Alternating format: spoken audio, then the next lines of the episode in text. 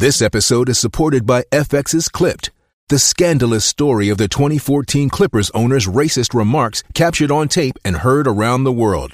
The series charts the tape's impact on a dysfunctional basketball organization striving to win against their reputation as the most cursed team in the league. Starring Laurence Fishburne, Jacki Weaver, Cleopatra Coleman, and Ed O'Neill. FX's Clipped, streaming June 4th, only on Hulu. When you need mealtime inspiration, it's worth shopping Kroger, where you'll find over 30,000 mouthwatering choices that excite your inner foodie. And no matter what tasty choice you make, you'll enjoy our everyday low prices, plus extra ways to save, like digital coupons worth over $600 each week. You can also save up to $1 off per gallon at the pump with fuel points. More savings and more inspiring flavors make shopping Kroger worth it every time. Kroger, fresh for everyone. Fuel restrictions apply. Welcome into the latest edition of the Sick Podcast with Draft Vogel. I'm John Vogel, your host, and today we've got a very special guest coming on with us. Jarvis, Gam, both out uh, with their do, dealing with their their things on their side. Uh, they'll be back in later on this week. But first, Shane back there in the studio. Let's get this thing rolling. Turn up your volume. Your volume because you're about to listen to The Sick Podcast, Sick Podcast. with Draft Vogel. With the first pick in the 2021 NFL Draft, the first pick in the 2022 NFL Draft, with the first pick in the 2023 NFL Draft, the sickest NFL Draft show. It's gonna be sick. Sick. And we are brought, uh, the Sick Podcast Network, Network is presented to you by DraftKings. Download the DraftKings Sportsbook app now to use the code SICK SPORTS, SICK SPORTS, just like the show, to get $200 in bonus bets when you bet just $5 on any NFL bet. We've got conference championships coming up. We got the Super Bowl. It's your last chance to get in on the game day greatness, get on top of it, because guess what? The crown is yours. So, uh, my favorite player growing up was Philip Rivers. And the reason that I loved Philip was because he had this saying, and it was faith, family, football. And so my special guest that's coming on here with us today embodies that I, I do truly believe. He's a disciple of Jesus. He's Katie's husband, Jonah, Elijah, Micah, Anna, Isaiah, and Leah's dad, and a 13 year NFL veteran quarterback, Luke McCown. And so Shane brings him in. And uh, Luke, man, I'm really happy to have you. It's an honor to have you on here. How you doing, dude? Doing great, man. Thanks for having me. Absolutely. And so, uh, you know, I love that about your your Twitter profile. I just read your bio off to get to introduce you because I think that embodies exactly what that is: the faith, family, football. You start with your faith, you go to your family, and football comes after that. And you managed to make a 13 year career out of it. Yeah, I fooled a lot of people for a long time. I don't know about that. Fooled a lot of think, people. I, I, I, had a conversation with a with a uh, with a guy the other day that just you know said, "Man, I, I don't I don't know how or why, but I keep getting re-signed and I just keep pulling the wool over their eyes." So just, finally ran out. They finally caught on to my, my my games after about year thirteen.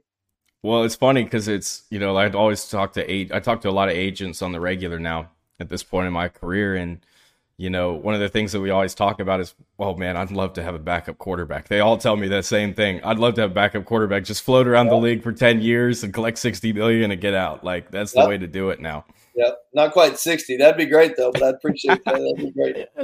that was a little before the cap influx, right? that's right. That's right. Some of these backups now, man, it's, it's, I'd, I'd, I'd go back if I could. no, so now uh, I wanted to talk about you and your career. I wanted to start off some people, you know, uh, I think a lot of people remember you because mm-hmm. you and your brother Josh both played in the league for a long time. Yeah. Um, but when you get into, uh, you know, like you, you personally, your career, tell people a little bit about yourself, just as a little refresher. Hey, who is Luke? You know, uh, what what did what would you, what did your career look like in the NFL?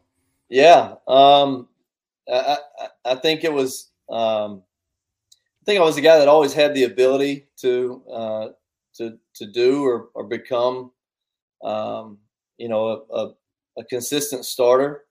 I don't know that I had the the ability to be a star, um, you know, but uh, but I always I, I, felt like there was a period where where my my um, career could have taken the the Kirk Cousins turn right about um, year four or five. I had an opportunity there in in uh, in Tampa and and uh, there was uh, a couple of things happened that that I'm not too fond of with, with Coach Gruden and an, and an opportunity that that was kind of pulled off the table for me and and uh, and um, and so it, as a matter of fact, I had a conversation with with Coach Gruden after this particular incident that just you know, and I had, I had played in 2007 and played really well after coming back from a ACL injury two years prior to that, and played really well for about three or four games and.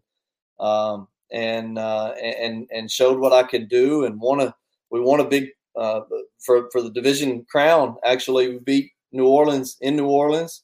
Uh, I remember that. I was I was in Florida at my grandparents' house watching that game. Yeah, I remember. Yeah, that. yeah. I, I, I hold that over Drew's head quite often when I talk to him. Only time I I, uh, I bested him, um, but um, felt like I, I had earned the at least the opportunity to uh, to start and, and or, or, compete, and, and that was kind of uh, pulled off the shelf for me for you know for um, turning down a contract that uh, you know in my opinion it was before I would have hit free agency was a low ball, and so anyways it was part of the business. Um, but uh, I had a conversation with him um, on a Monday morning. I'll never forget it. On a Monday morning, I, I met him in his office and I said, "Hey, you're either going to hand me the keys to this this offense and this car and I'm going to drive it, or you're going to find a different driver.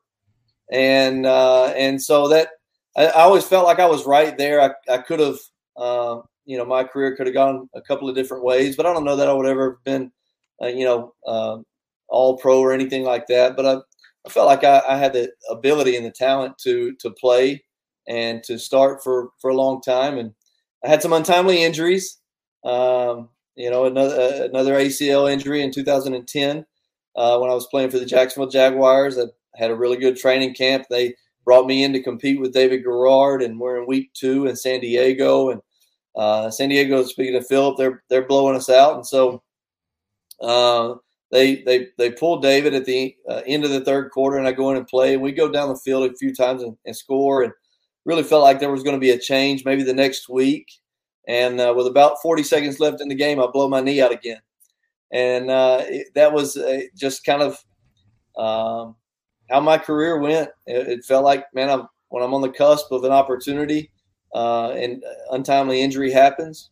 Uh, again, 2015, I'm, I've been back up for the Saints for a couple of years now. Um, and uh, Drew finally lets somebody else play in week three against the the Carolina Panthers. And uh, again, I'm playing really good football at this time. Uh, you know, all the, the reps that I get through training camp preseason, I'm, I'm playing really good football and and um, and uh, play really well against the Carolina Panthers. We come up short on a on an interception in the end zone. Uh, Josh Norman catches the back end of the football, which is tremendous, and uh, and we come up a little bit short. But I, I play really well in that game, and you start hearing some murmurings again, talk about agents start hearing things again like, hey, you, you are going to get an opportunity to be a bridge for somebody um, in this off season.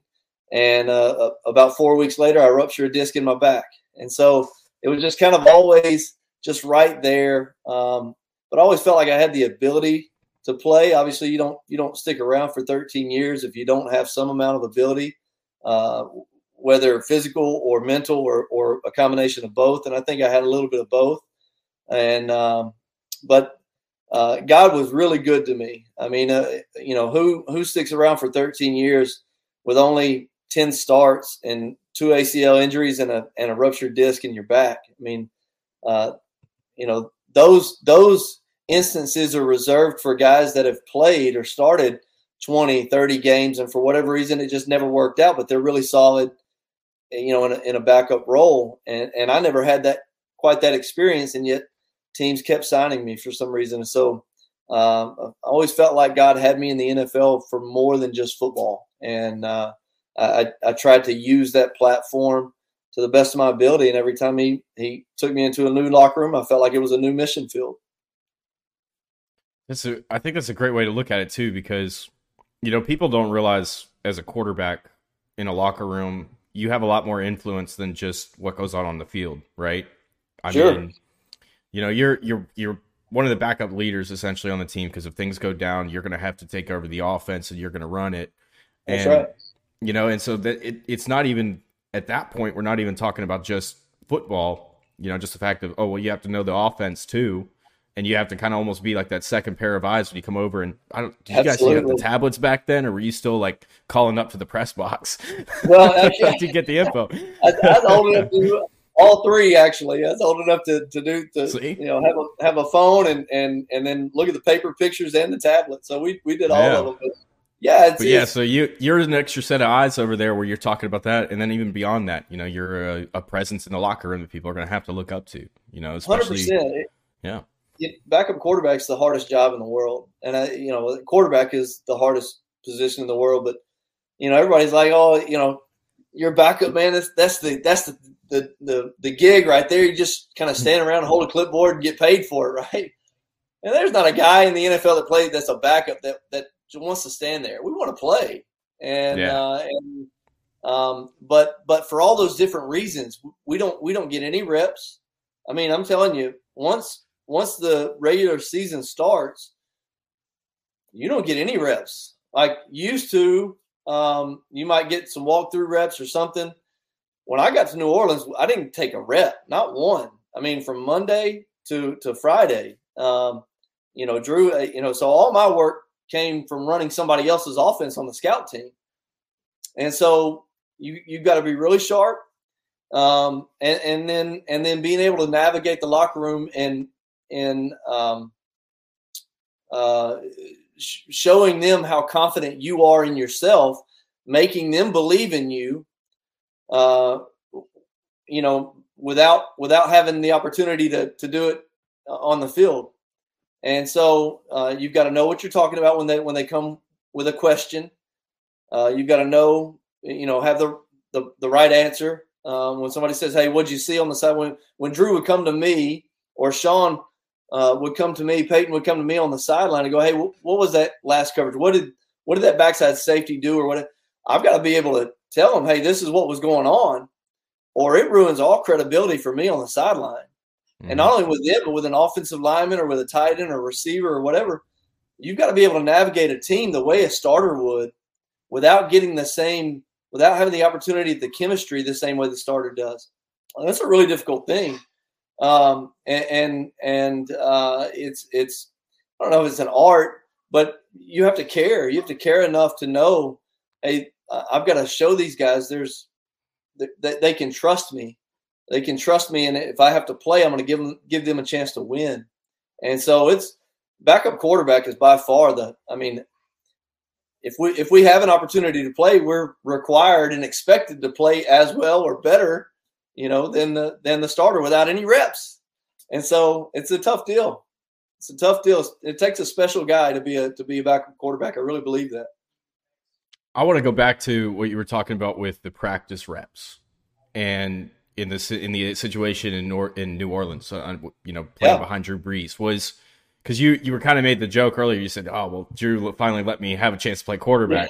Yeah. So was that was it necessarily that the league is getting away from backup quarterbacks taking reps, you know, throughout the week, or is that just a Drew thing where he just wanted to be so you know focused and he was so dependable that they didn't worry about their backups? Yeah, I mean that that's that's really the deal. And and uh, listen, uh, you talk to, um, you know, gosh, uh, the guys that backed up backed up Tom. You talk to Matt Cassel, or or you talk to uh, Dan Orlovsky. Right, Jimmy, right? Jimmy, yeah, right? yeah. I mean, Jimmy, Jimmy G. You talk to any Pey- Peyton Manning. I mean, they didn't give up reps, and, and some of it was their competitiveness. They didn't want anybody else to take what was theirs, and rightly so. If, if it was my job, like I'm, I'm not giving up a rep. I want to be as prepared going into the game as I can be.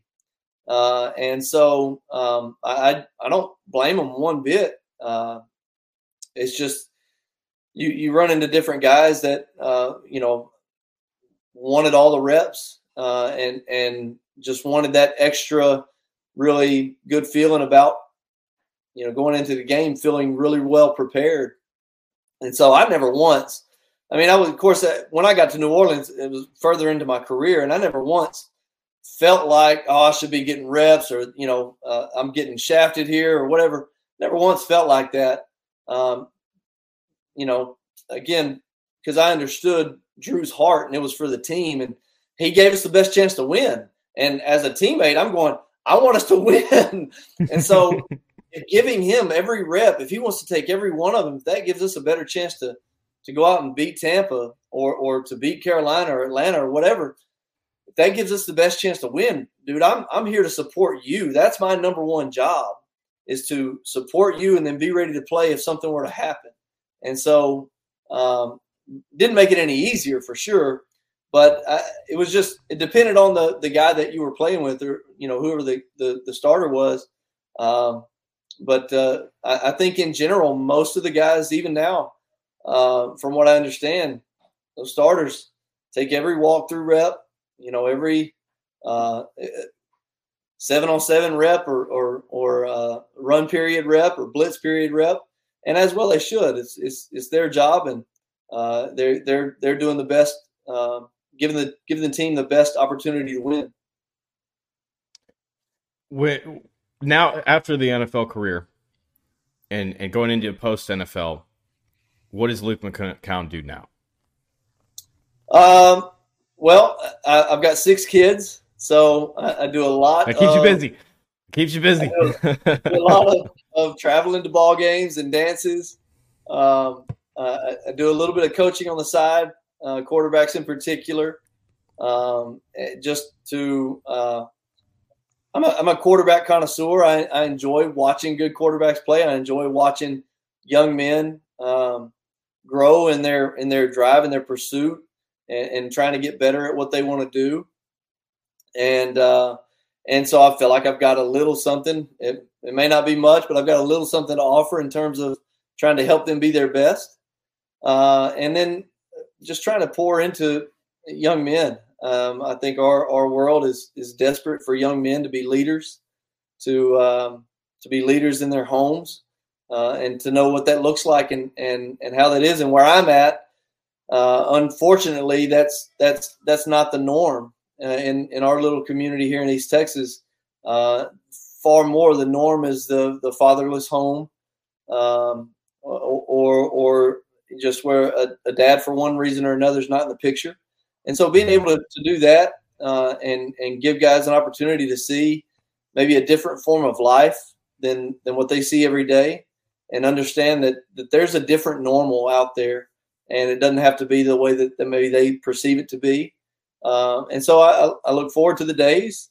Uh, I got I live on a on a ranch, uh, 400 acre ranch, so I do a lot of hunting and fishing and and just kind of managing that and and uh, it keeps me me uh, it keeps me busy. I mean, the dad part by itself is nice. You throw 400 acres in a ranch on top of it, and like yeah. now we're talking, we're talking yeah. good times. But I grew up on 66 myself. It wasn't oh, a nice. ranch, but yeah, it's land and everybody around us had hundreds of acres. It was fun. Absolutely. We used to, yeah, that's that's the best way to grow up too, dude. That's best awesome. So, um, the reason that I really wanted to have you on is because you know you you do still study the quarterbacks that are coming out. Yeah. Um, and I've seen that on your Twitter account, and you know, with the different coverage that you kind of do, your perspective that you bring in. And one of the things that, that we'd like to do on this show, you know, is to get nerdy about how we look at prospects, how we evaluate the position. And quarterback is the most interesting position in all of media, right? It's the it's the position that gets all the glory, it gets all the praise, it gets all the fame, as compared to a lot of these other ones. So, you know, um, and it's well deserved. I mean, the ball goes through your hands every single play, just about. Sure. I think guess you could say, well, Wildcat plays or right. know, direct snap somewhere else, but still, you know, you're the you're the conductor of the offense. So one of the things that I that I noticed about you and the you know the analysis that you've been putting out this year regarding this upcoming draft class and the quarterbacks is that you've really liked Michael Penix, yeah, uh, out of Washington, and so that was one of the things that I really wanted to kind of start to pick your brain about in terms of evaluating players. Uh, is what is it about a quarterback that is most important to you when you're evaluating and you're trying to eh, trying to figure out what the skill set looks like? Yeah, yeah, yeah, for sure. Yeah, I I uh, I, I really uh, kind of fell in love, if you will, with with Michael Penix Jr. this year. Um, and, and, I'm going to say it was probably in the first game, the first time they played Oregon. Uh, mm-hmm. I think he and he and Bo Nix both kind of went off and showed, you know, how how really good and special they can be. Um, and I, and I like both of them uh, for a lot of reasons. But I really felt like, as a pure passer, uh, Michael Penix was probably at the top of that list I mean, when you're talking about Drake Maye and Caleb Williams and and and Jayden Daniels and Bo Nix and and and really the kind of this you know upper tier of five or six guys, I felt like Michael Penix was the most pure passer, mm-hmm. and uh, he he may not make the the splash plays. Uh, we were talking earlier um, that that that a Caleb Williams, you know, kind of makes. Uh, but but when I when I look at a guy, I want to know how does he work uh, within the structure of an offense. Um, you know, I, I, I was training uh, some high school kids uh, two weekends ago, and um, and I told them this. We were they asked me some questions at the end of the session, and I said, "Listen, there's not an offensive coordinator in college or the NFL that that designs a play and says, here's number one or here's number two. If those aren't there, just scramble around and make something happen. That's not offense. That's that Nobody, you know, draws a play up or spends time watching film all week and comes up with a formation or a personnel grouping or a concept design and says, we're going to look there, and if it's not there, just run around and make a play. And and so it, it it's not a it's not a this is what we're going to hang our hat on, um, um, you know, type of a, a of a thing when when you're evaluating quarterbacks. I want to know, man, how does he work within the structure of the offense? How does he work within the structure of that concept? Is there uh, is he is he processing and sequencing things in his brain properly? And when it's there, is he getting it out on time? Does his uh, you know does his feet match uh, the the the timing and the and the, the progression? Does his drop and his footwork match the timing and the progression? And I really felt like Michael Penix of all these kind of upper echelon guys, really felt like he did that the best. I mean, uh, you know, whether it was a slot fade or a, a, a, deep cross, or they, they threw the heck out of these. Um, we call them circus routes or bench routes. These 18 to 22 yard deep deep out routes. They threw them. He threw the heck out of those. I don't know if I've ever seen anybody throw that as well as he did in college. And so uh, I, I, just really felt like, man, you watch him play, um, when you watch him uh, play, when when number one's there, he gets the ball out and he gets it out on time. And he's not the most fleet of foot guy. Uh, I know he's had two ACL injuries. So did I. I'm, and and I played 13 years, and, and I'm, I'm no worse for the wear. I mean, I missed some opportunities, but I don't think, and, and there, that's kind of the other thing that people are throwing out there as well. There's injury concern in this. I don't think people look at ACLs the way they did 20 years ago. No, I don't. No. You know, I don't. I don't see that. I, I see I came back from, and this, my first ACL was in 2006. So that's, you know, 18 years ago. Gosh, whatever, however long ago that was, I guess that might be 18. No, 18 is um, right. You're right on. You're spot on. Okay. 2024 now. so, so, there we go. So, um, and, and, and I was back practicing running, doing all that full speed in three months. So uh, it, it's, I don't think that uh, you know it's it's kind of like this whole Achilles injury with with Aaron Rodgers. I think the just kind of the evolution of understanding the body and how it heals and and surgeries and the techniques done and all these different things can aid in the the longevity post injury. And so I don't know that injuries necessarily got to be a a question mark for him. The guy plays and he plays at a high level. I think when he gets next to the uh, Drake Mayes and the Caleb Williams of the world. And I know, I, I think Mel's uh, uh, mock draft just came out, or at least his rankings, his big board, and Jayden Daniels was up there higher, I believe, than Penix and mm-hmm. and Bo Nix both. And uh, but I, I think that when he gets in and stand side by side, it's going to muddy the waters in terms of arm strength. People are going to see, man, this guy throws it better than we thought he did. Um, I know it, it, you know, to the to the right-handed mind's eye, it looks funny, kind of coming out and and all that good stuff. I've got a nephew who's a lefty, so I'm a little more used to seeing it. And uh, I'm just really impressed with how he processes the game. I think he plays it the way that the NFL wants you to play it, with the ability to move and create. I said this while ago. Um, I had an opportunity uh, to sit down with Bill Walsh uh, way back uh, in in uh, 2005. This was when I first got traded to Tampa Bay, and he talked about uh, Steve Young being this kind of wild stallion, this guy that came over from Tampa Bay that could do all kinds of stuff and make plays with his legs and just kind of this strong, athletic, uh, you know, kind of a, a, wild horse, kind of a player. And and Steve, uh, uh, um, you know, really had a knack to make those types of plays. But Bill wanted to harness that, and and it took him a couple of years to kind of get him to harness that. And hey, yeah, but we got to play in sequence with this whole West Coast offense thing. We got to play in time and in rhythm, and then and then use all that other extra as a um, just as an asset, as a tool in your belt.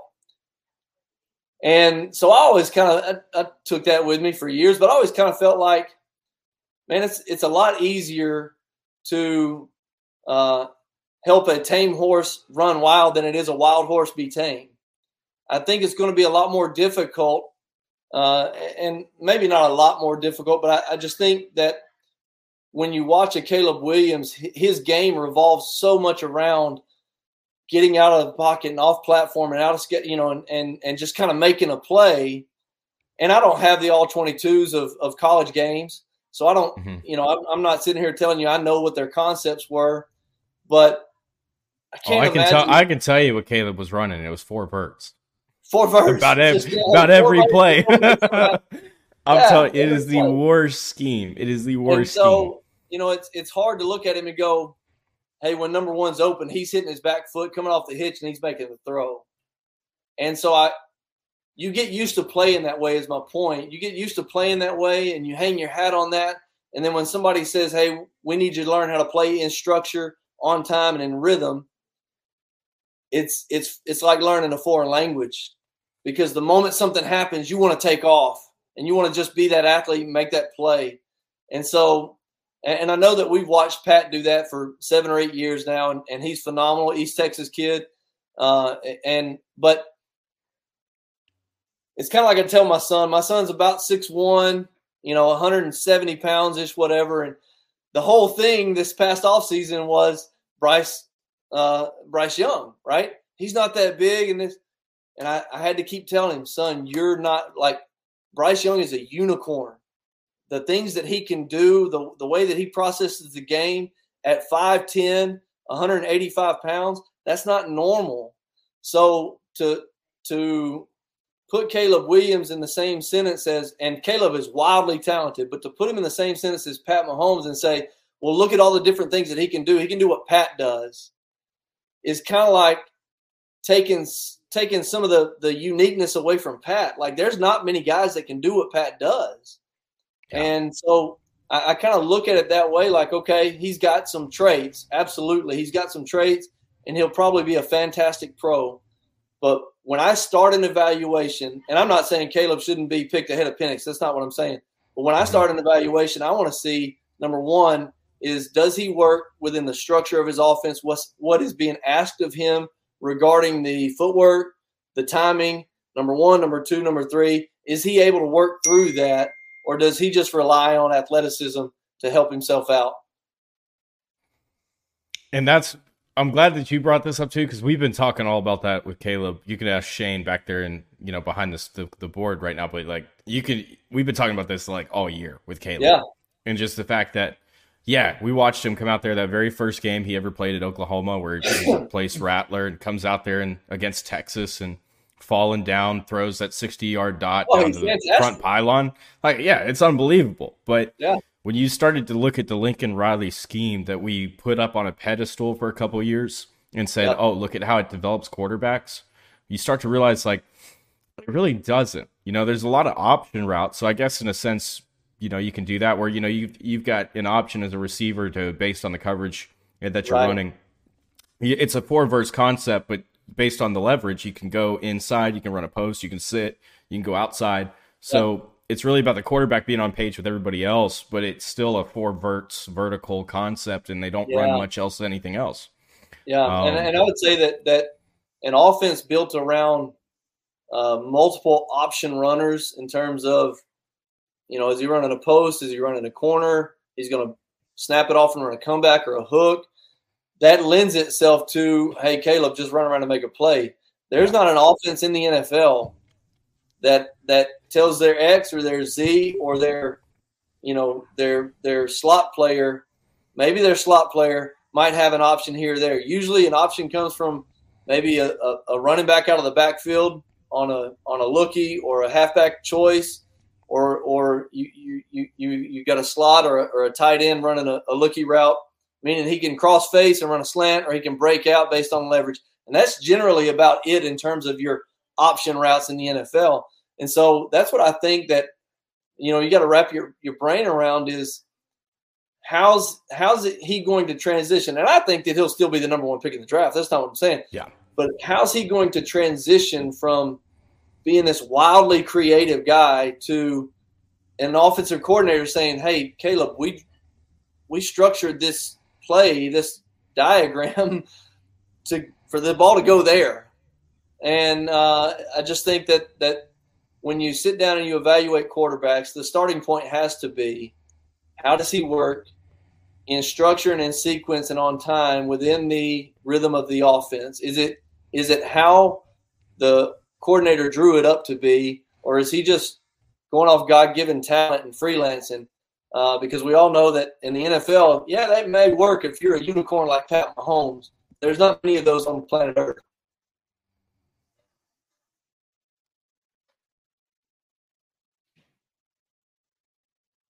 So I guess my question for in terms of footwork, um, and evaluating footwork, you talked yeah. about the feet being in the right right place when they hit that hitch step and they work back up or whatever, and it's just being set for the concept.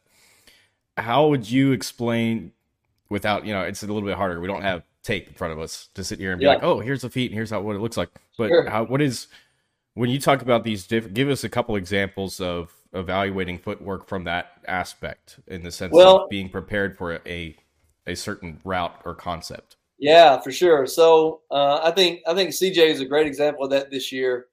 Um, and there, there's that's a guy I missed on, by the way. I just want to throw that out there. Like, take. Oh yeah, wait, I was, listen. I was not high on him at all. You're not the only. I mean, you know, certainly not the only one. And there, my brother's caught a lot of flack. Obviously, the the Bryce Young deal and all that. Uh, listen, I don't. I, that, that, I, think, I, don't think that was your brother's decision, though, was it? Yeah, well, yeah, for sure, for sure. But but uh, I think I think I think Bryce Young is going to be a great pro. I think uh, I think they've got some things to figure out organizationally, but he'll be a great pro. And CJ's off to a you know terrific start. But um, I, there some things have changed over the years in terms of of uh, footwork. Um, and and what quarterbacks are comfortable with. You see in the college game, you don't uh, see very many static three step drops. We're talking shotgun here, static three step or five step drops in the shotgun because so much is play action or RPO or what we call a drag step, where I'm literally taking one step back and I'm getting ready to throw. Um, I tend to look at it like, and and and my thought processes about footwork changed. I, shouldn't say changed, but I've got two separate two separate views here. Uh, growing up in the West Coast offense the way that I did, your footwork mattered tremendously. Your footwork told you when and where to throw the football. Um, that's why everybody considers the West Coast a, a very quarterback friendly offense. It helps you make decisions. It, it, it literally helps you know when I should throw it and when I shouldn't. Uh, now your eyes obviously got to be in the right spot and all that good stuff, but your feet, based on the drop, the timing of the drop, the hitch, the hitch count, one hitch or two hitch, tells you when and where to throw the football, and it really helps you process the game quicker.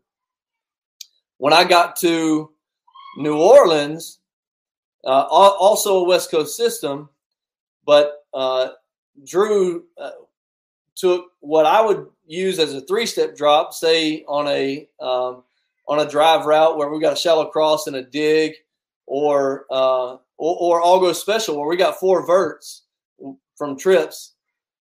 He would take a quick five step where I would take a, a three step. And so he felt so much more in rhythm if he went one, two, three, four, five coming off the hitch. And I felt more in rhythm, kind of lengthening my drop and being under control. And so uh, I, I kind of learned to go, okay, drops aren't always one size fits all uh, because the the the speed at which your your your natural instinct or, or the the um, your your body wants to play the game at it's just different for everybody.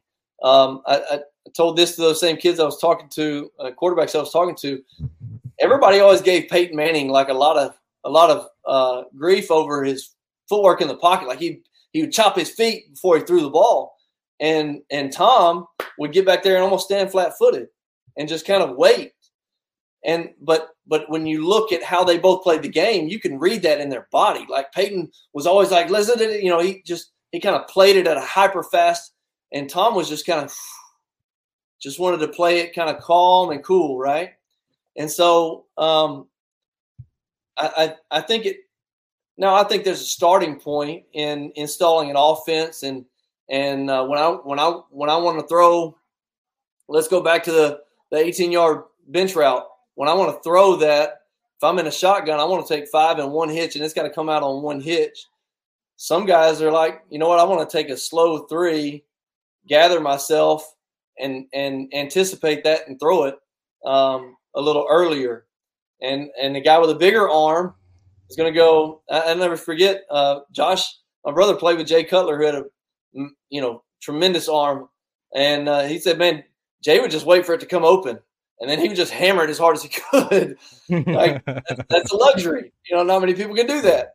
And so, um, but I, I think there's a starting point when you're installing an offense, certainly where your your footwork needs to match.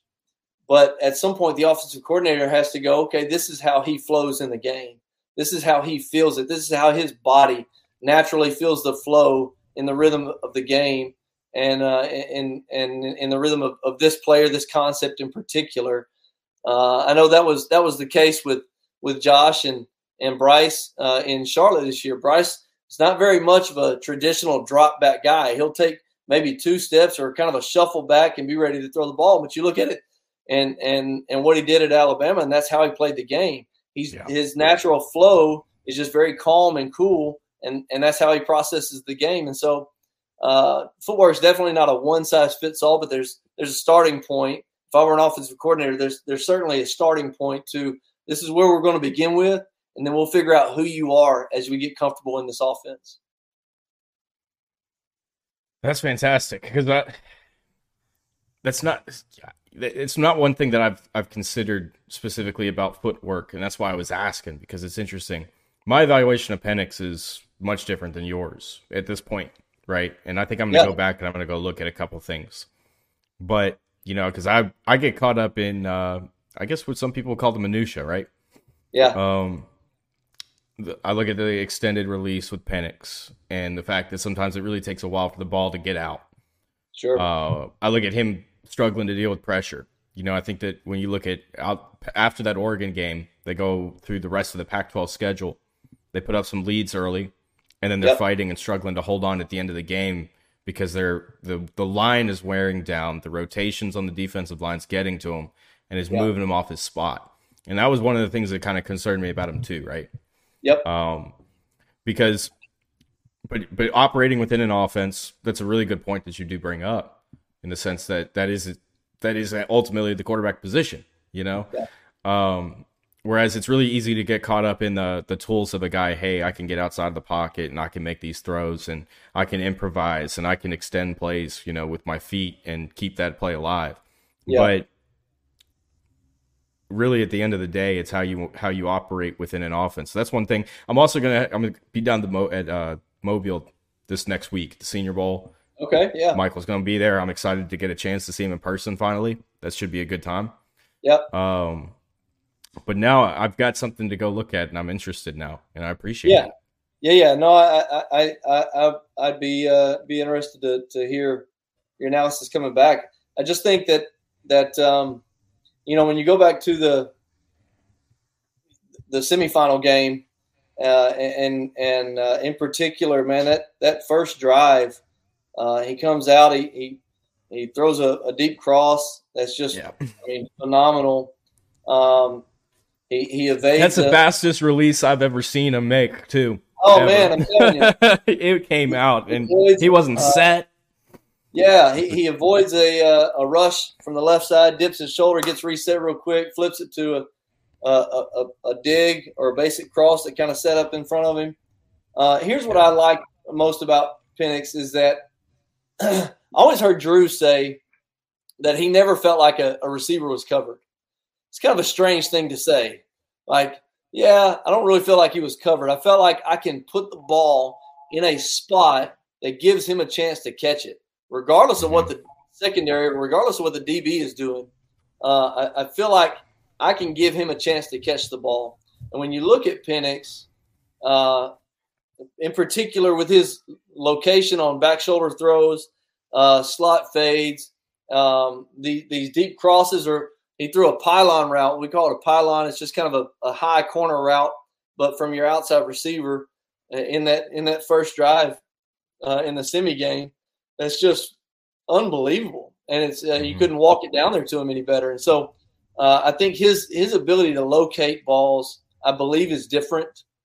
Uh, and and he had a tremendous wide receiver cast. Uh, that's um, you know, uh, that, they're all going to be NFL players. They're, they're all going to be NFL players. Yeah. I mean, they're all going to be NFL players. Uh, um, I think uh, to your point about uh, fighting to keep leads late in the game, I don't feel like they, they ran the ball particularly well. Mm-hmm. Um, and then and then in the national championship game, uh, I just that defensive line in Michigan wore everybody out. There's something. I mean, there's something else too. Yeah, they're, they're, they're, tremendous. There's there's probably a, a, a first rounder in that group, if not two, and mm-hmm. and, and they'll all be draft picks. Um, so, uh, but I, I, I don't I don't disagree with you. Uh, I just I feel like that Penix as a pure passer is probably going to shock a lot of people uh, when when he when he you know gets side by side with a lot of these these top tier guys and and and throws the ball. Um, you know, and and then I think that the amount of football that he's that he's played, uh, you know, speaks volumes. Um, now it compares to Bo Nix, I mean, who started 60 games. Like, who does that in college, right? 60 some odd games. It's crazy.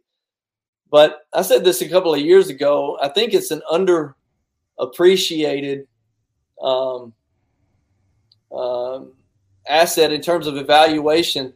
The amount of college football a guy has played. Yeah, it needs to be higher on the board when when we're evaluating quarterbacks for top ten picks. It just does. The the the guys that that have played a lot and have seen a lot of football are generally going to do. That doesn't mean they're going to have the best career. They're going to do better early. I promise yeah. you that they're going to do better early. And so uh, I, that that's got to be something uh, that that uh, you know, it has to be a criteria that's valued more in terms of of uh, when we're when we're placing guys at the top of the draft. Luke, man, it's been a pleasure, absolutely having you on here and chatting with you, breaking down some stuff, picking your brain, and hearing some of the stories too. Uh, you can follow Luke at Luke underscore McCown on X, formerly known as Twitter. Uh, is there anything else that you want us to put out about you before we let you go? No, man, that's uh, I, I enjoyed the heck out of it. Just uh, keep spinning it. Absolutely, and so uh, that's going to do it for the Sick Podcast today. Shane, let's go ahead and get us out of here. And that's a wrap. Hope you don't miss us too much until next time. Follow the Sick Podcast with Draft Vogel on YouTube, Instagram, Facebook, Google Play, and Apple Podcasts.